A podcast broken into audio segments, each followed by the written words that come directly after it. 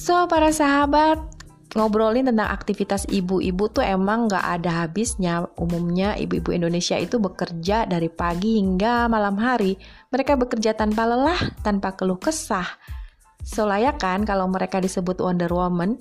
Begitu pula perempuan yang berkarier.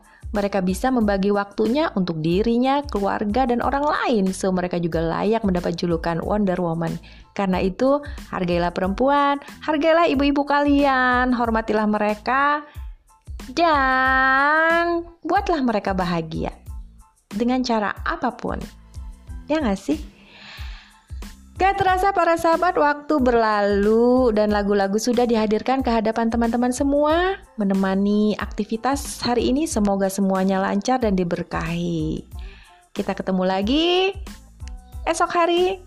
Salam sayang, salam penuh cinta dari Jogja Istimewa. Bye. Assalamualaikum warahmatullahi wabarakatuh.